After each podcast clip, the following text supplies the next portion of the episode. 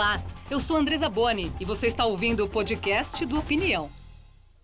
Olá, o Brasil é o país com mais mortes pela Covid-19 em um dia. Superou essa semana pela primeira vez os Estados Unidos no registro diário de óbitos pela doença. Hoje, o estado de São Paulo, epicentro da epidemia no país, anunciou uma retomada gradual das atividades econômicas. Para analisar esse cenário, recebemos a professora e pesquisadora Deise Ventura, da Faculdade de Saúde Pública da USP, e o advogado Pedro Serrano, especialista em Direito do Estado e professor da PUC de São Paulo. Professora Deise, professor Serrano, obrigada por estarem aqui hoje com a gente. Professora, o nosso país, nós passamos os Estados Unidos em número de mortes por dia. O que, que explica essa situação? Olha, é um prazer uh, conversar contigo, estar com o professor uh, Serrano nesse programa. Uh, de fato, essa é uma notícia péssima que pode ser explicada essencialmente por dois fatores. O primeiro deles, a ausência de coordenação da resposta brasileira entre as entidades federativas. Nós sabemos que existe uma regra de ouro na resposta às emergências de saúde pública, que é a gente chama tecnicamente de comunicação de risco durante emergências. E o primeiro pilar dessa comunicação de risco durante emergências é a confiança nas autoridades sanitárias. É muito difícil para os prefeitos e para os governadores, que devem prover uma resposta imediata à necessidade das pessoas, desenvolver as ações de saúde pública que são necessárias, vivendo uma verdadeira guerra declarada pelo governo federal. E o segundo elemento muito importante é a indissociabilidade das medidas restritivas de direitos e da proteção social. Então, acredito que há muitas pessoas no Brasil que gostariam de atender as recomendações das autoridades sanitárias que não são sensíveis a apelos de fanáticos e de extremistas, mas que objetivamente não têm condições de se manter em casa porque eh, fazem parte do mercado informal ou estavam no mercado formal e perderam o seu emprego. A gente viu hoje estatísticas também impressionantes sobre a questão eh, do emprego no Brasil, e para essas pessoas seria fundamental ter a devida proteção social. A professora citou aí, eh, doutor Serrano, essa questão, a ausência de um caminho único, não é? Nessa questão aí da hierarquia dos poderes, uh, do ponto de vista de hierarquia, uma decisão tomada pelo governador, ela precisa ser seguida pelos prefeitos? Um prefeito pode tomar uma decisão sem o aval do governador? Como é que isso funciona? Não, nós temos uma federação no Brasil, um Estado federativo, onde nós temos, inclusive atipicamente, o Brasil tem três instâncias da federação, que não é comum. Nós temos a União, Estado e Município, todos com autonomia política e capacidade de auto-organização, o que significa dizer que cada um tem seus temas e assuntos dos quais pode tratar na sua esfera de competência e poder. Um não pode invadir o do outro. Agora, quando um governador determina uma medida sanitária ele não pode determinar, prefeito supera o poder do governador no plano local. Mas no plano regional, quem determina as medidas são o governador. Então, por exemplo, se ele determina um lockdown na Grande São Paulo, os prefeitos têm que submeter esse lockdown. Nós vamos trazer um exemplo aqui para a nossa conversa. No Rio Grande do Sul foi implementado o distanciamento controlado. O governador do estado nos contou como funciona. A gente controla nas regiões do estado, nós regionalizamos o estado em 20 regiões de saúde e controlamos o nível de restrição de acordo com a disponibilidade de leitos, de estrutura hospitalar para atendimento dos pacientes e a velocidade de avanço do coronavírus em cada uma dessas regiões. São 11 indicadores que nos mostram qual é o nível de risco que uma região tem. E cada uma dessas regiões, então, é classificada em quatro bandeiras, entre amarela, laranja, vermelha e preta e em cada bandeira um nível de protocolo a ser seguido com restrições para as atividades econômicas, de acordo com o nível de exposição de risco que essas atividades oferecem para as pessoas. Sempre priorizando a vida, a proteção à vida e à saúde dos gaúchos, mas buscando estabelecer conciliação com a atividade econômica, que também impacta na vida das pessoas. O Estado do Rio Grande do Sul tem visto bons números, nós somos, apesar de ser a sexta população do Brasil, somos o 22º considerando número de casos por 100 mil habitantes e o 21º em letalidade uh, também proporcionalmente à população. São bons números que nós temos no nosso estado e que nos demonstram estarmos seguindo um bom caminho, priorizando a vida, a proteção à saúde e buscando a conciliação com a atividade econômica. Agradeço o governador por ter atendido ao nosso pedido. Professor, então, ele, ele cita esse sistema aí de, de bandeiras, não é, para indicar que tipo de atividade pode ser retomada em determinadas regiões do estado. Em São Paulo, a partir do dia 1 de junho, a retomada também será gradual. O que dizer desse tratamento diferenciado por regiões e também por setores da, da economia? Funciona, professor? Ah, não há outra maneira de retomar atividades não essenciais a não ser essa. O Rio Grande do Sul começou a implementar esse modelo de, de distanciamento controlado no dia 11 de maio e hoje o governador anunciou a terceira fase desse modelo, já começa a discutir também a retomada de atividades no setor de educação e a gente mantém no Rio Grande do Sul um número baixo, mesmo se nós imaginarmos que possa existir subnotificação, um número baixo de óbitos eh, e de casos confirmados em relação ao resto do país. Então, tudo indica que o modelo do Rio Grande do Sul vem tendo sucesso. Agora, dois elementos são cruciais aí. Primeiro, a ampla fundamentação científica desse modelo. Existem indicadores agrupados em dois grandes grupos. De um lado, uh, os, os, indicadores relativos à propagação de vírus, do outro, a, a, capacidade de atendimento do sistema de saúde em cada local. As regiões foram organizadas, inclusive, entre outros fatores, levando em conta a disponibilidade de leitos de UTI. Né? E o plano que foi apresentado para uh, o estado de São Paulo hoje, ele tem essa mesma lógica, né? de tentar uh, indicar uma retomada inclusive eh, provendo, eh, com a preocupação de prover economicamente aquelas pessoas eh, cuja interrupção da atividade pode colocar em risco a sua subsistência, mas me parece que a situação epidemiológica de São Paulo e do Rio Grande do Sul é muito diferente. Então deve haver muito cuidado. O segundo elemento que me parece fundamental no Rio Grande do Sul é que o governador deixa sempre claro que qualquer percalço pode determinar um voltar atrás nesse modelo de distanciamento controlado. Ou seja, se os indicadores piorarem, as medidas podem ser mais restritivas de novo. Eu acho que isso ficou claro também uh, em relação a São Paulo hoje. É, doutor Serrano, nesse momento as pessoas se perguntam muito aí sobre o direito de ir e vir, não é? Até na questão, um exemplo, por exemplo, os prédios podem impedir a entrada de visitantes, prestadores de serviço. O que, que a nossa Constituição diz nesse sentido, né? Porque lembrando aí que trata-se de um momento é, excepcional. Bem, uh, é uma coisa clássica no direito se usar a expressão que meu direito vai até onde começa o direito do outro. Né? É, ou seja, é, é, o meu direito de ir e vir ele é um direito limitado. Eu não posso exercê-lo pondo em risco a saúde e a, e a, vida das pessoas. Por exemplo, fumar no ambiente coletivo fechado. A minha liberdade não pode chegar ao ponto de pôr em risco a saúde das outras pessoas. Eu não posso fumar em ambiente coletivo fechado. A mesma coisa com o direito de circular numa pandemia. Ele, ele não é que ele é restrito em razão de uma ordem política do governo. Ele é restrito para garantir um outro direito das pessoas, que é o direito à vida e à saúde.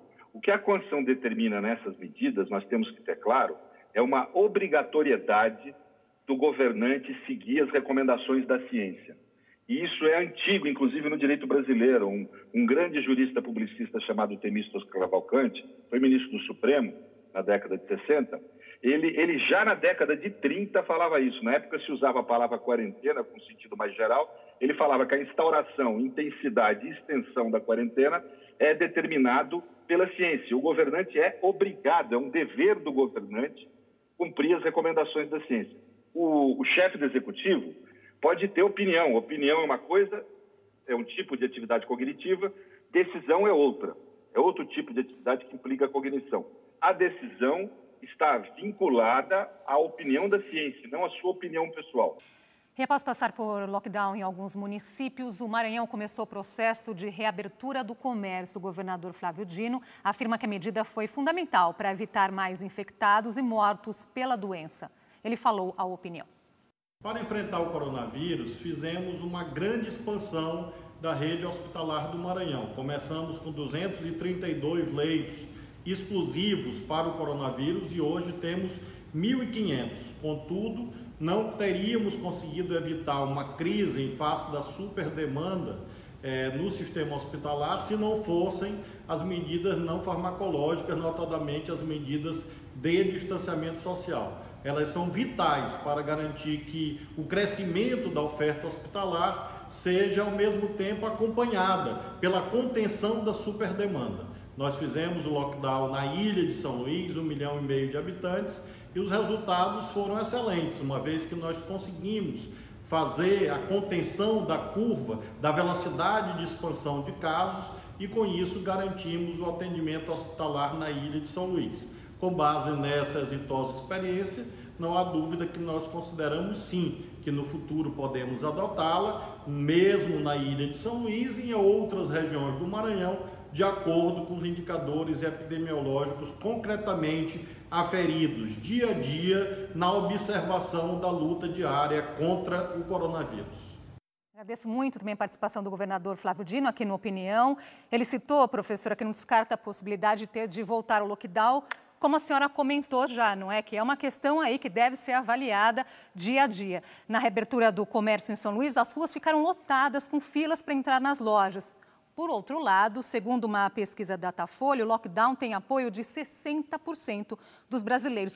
O quanto a população entende os riscos da, da pandemia, professora? Quem é que ganha, não é, com essas medidas de quarentena? Porque parece aí que, que o ônus ele é grande para qualquer lado, não é? Sem dúvida, não há nenhum governante que goste de adotar uma medida quarentenária, uma medida restritiva de direitos.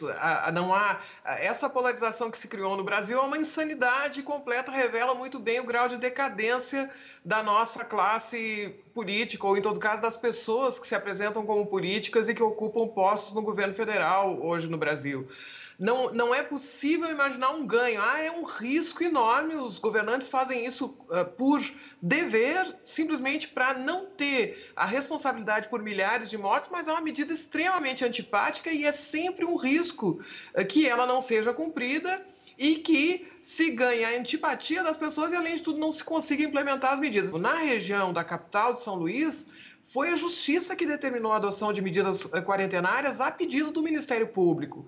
E o governador, evidentemente, implementou essas medidas com uma, um propósito de cumpri-las integralmente. Creio que o, Mato, que o, que o Maranhão perdão, teve sucesso nessa, nessa implementação.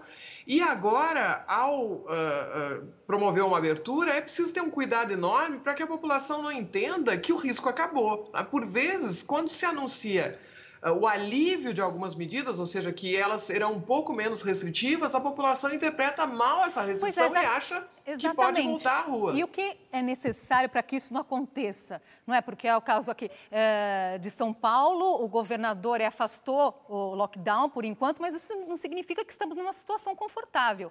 Então, o que é necessário justamente para a população ter ciência dessa gravidade? É necessário ter uma comunicação de risco eficiente, é necessário transmitir para as pessoas os riscos, ser absolutamente sincero em relação aos números, transparente em relação ao que pode acontecer.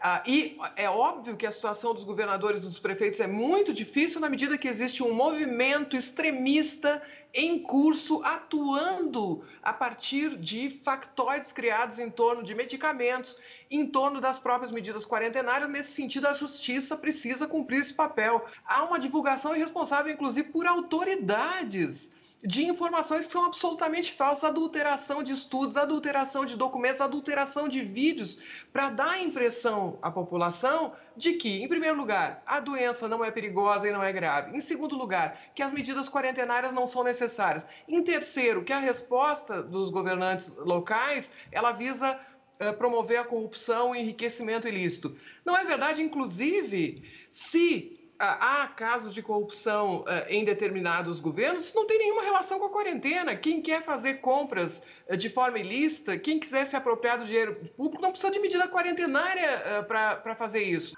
Estamos chegando aqui ao final do, do bloco. Então, uma palavrinha final, doutor Serrano. O que, que é essencial para termos sucesso aí nesse momento tão excepcional? O governante tem o dever de não abusar das prerrogativas que lhe foram dadas nesse momento mas tem o dever de cumpri-las. E a, o conteúdo do cumprimento deve ser, uh, deve ser dado pela ciência. Seguir as recomendações da ciência. É isso que os governantes têm o dever face à Constituição. Quando o governante deixa de aplicar essas recomendações da ciência, ele está descurando, está descuidando do, da mais relevante função do Estado, que é garantir a vida e a saúde uh, dos integrantes da sociedade e da cidadania. Isso não pode ocorrer, é inclusive uma atitude criminosa. Agradeço muito sua participação aqui com a gente hoje, professor Pedro. Até uma próxima oportunidade. Muito obrigado. Continuamos nossa conversa sobre a situação da Covid-19 no Brasil com Deise Ventura, professora e pesquisadora da Faculdade de Saúde Pública da USP, e agora também com o economista Fábio Klein, da Tendências Consultoria. Fábio, obrigada por estar aqui hoje com a gente. De nada, é um prazer uh, participar desse debate tão importante. Pensando do ponto de vista econômico, já é possível fazer algum balanço da pandemia até esse momento? acho que posso trazer o dado mais atualizado sobre o reflexo da pandemia, que foi ah, o dado do CAGED divulgado hoje, depois de meses de atraso, que é aquele dado que conta ah, o número de vagas formais, né, com carteira assinada, ah, criadas ou destruídas. quando tem mais vaga do que é, demissão, né, mais contratação do que demissão, vagas são criadas. E a gente vinha numa trajetória de criação de vagas até fevereiro de 2020, Desde o final de 2019, a gente estava numa trajetória crescente e agora, com o dado ah, divulgado finalmente, a gente é, vê um gráfico. Se você olhar um gráfico, é uma queda colossal, é literalmente jogar no abismo quase um milhão de, de vagas destruídas uh, neste ano de 2020, principalmente março e abril. Então, é realmente algo assim catastrófico. Nem a crise de 2008, 2009, que é a grande crise financeira que atingiu o mundo inteiro também, que era uma queda grande na série histórica, agora fica até pequenininha, próximo dessa queda brutal que tivemos agora do Caged. Nós vamos trazer agora a opinião do Gilson Rodrigues, que é líder, líder comunitário de Paraisópolis, coordenador nacional do G10 das favelas. A ajuda do Estado não está chegando às favelas deste Brasil. Aqui em Paraisópolis, nós estamos criando as nossas próprias alternativas. São 10 iniciativas no combate à pandemia. Estamos muito preocupados com a questão do lockdown, porque muitas famílias estão passando dificuldade, a fome já chegou, o desemprego, a falta d'água. São muitas questões de infraestruturas que precisam ser resolvidas antes do lockdown. Estamos no apoio de todos. Pois é, é professor, ao pedir para as pessoas ficarem em casa, é preciso dar contrapartida social. Isso está acontecendo como deveria?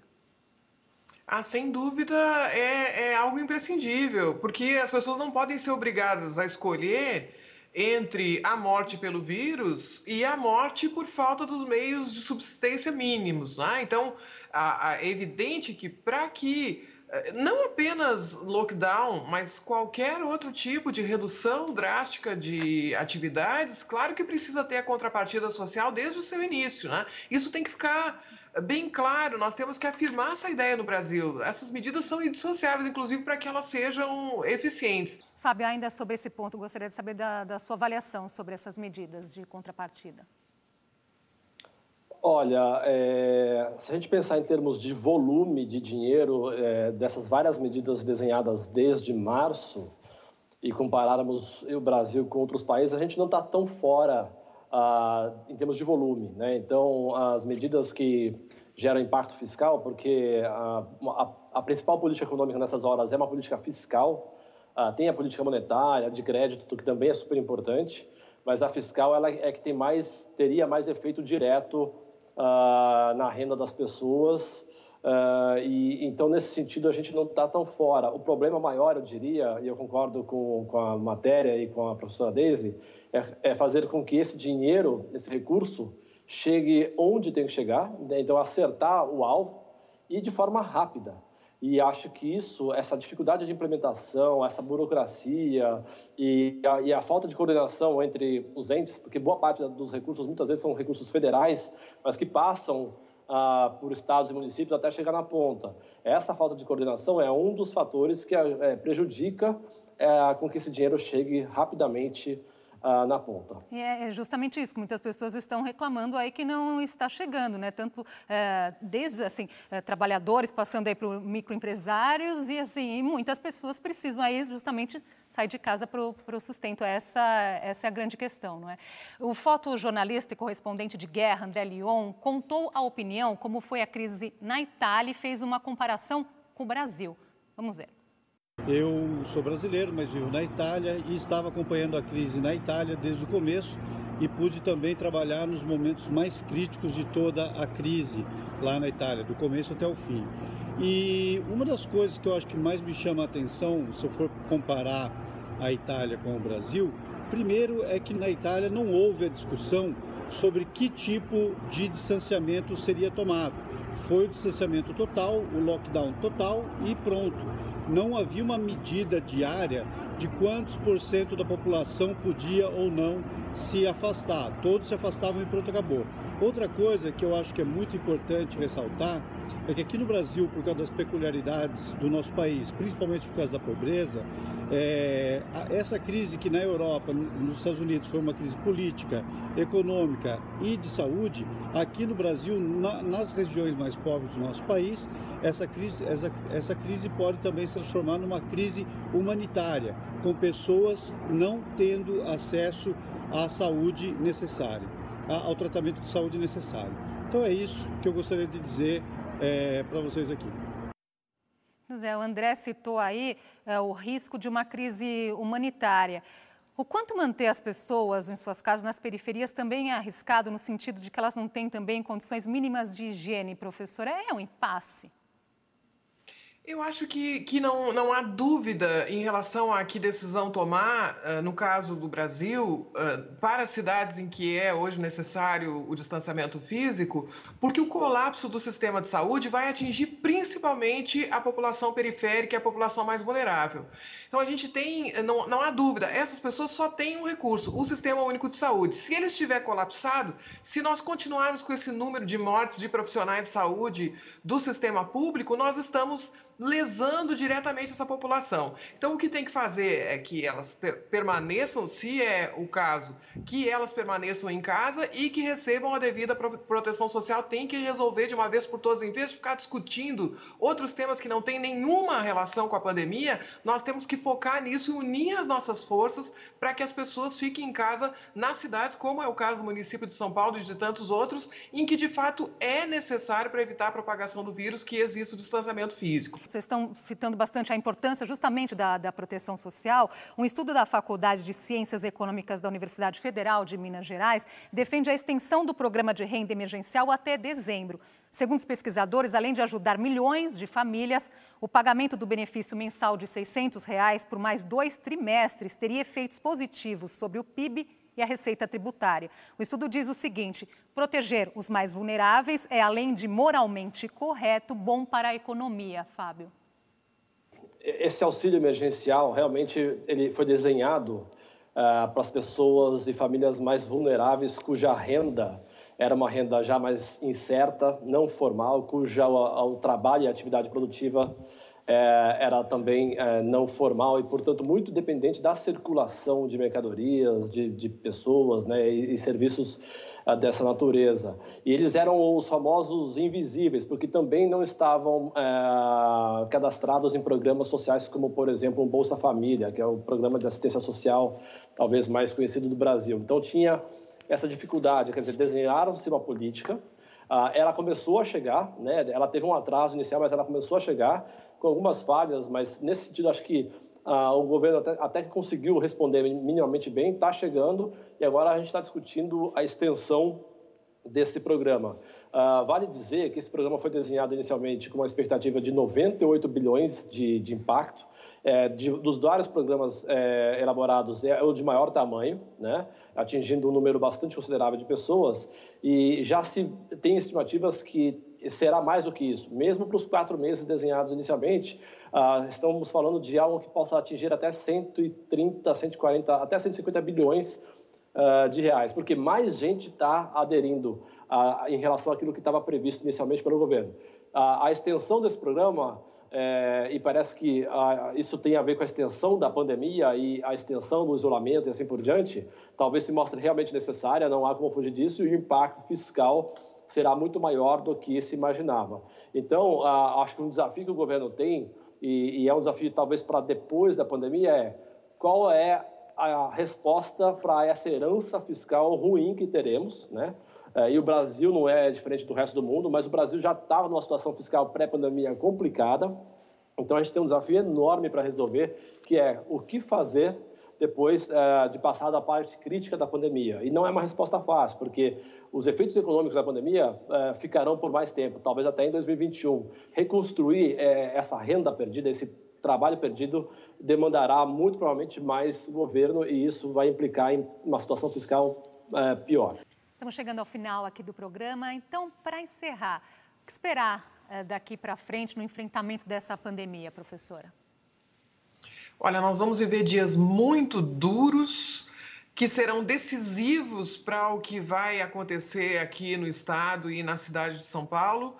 Precisamos resistir a movimentos extremistas, a fanáticos que estão colocando em risco a vida das pessoas e precisamos comunicar os riscos. É preciso entender que nada está definido, o vírus segue avançando na nossa cidade, na nossa região, no nosso país e nós devemos seguir as recomendações das autoridades sanitárias responsáveis, combater notícias falsas e combater o oportunismo político que infelizmente tem engraçado no nosso país.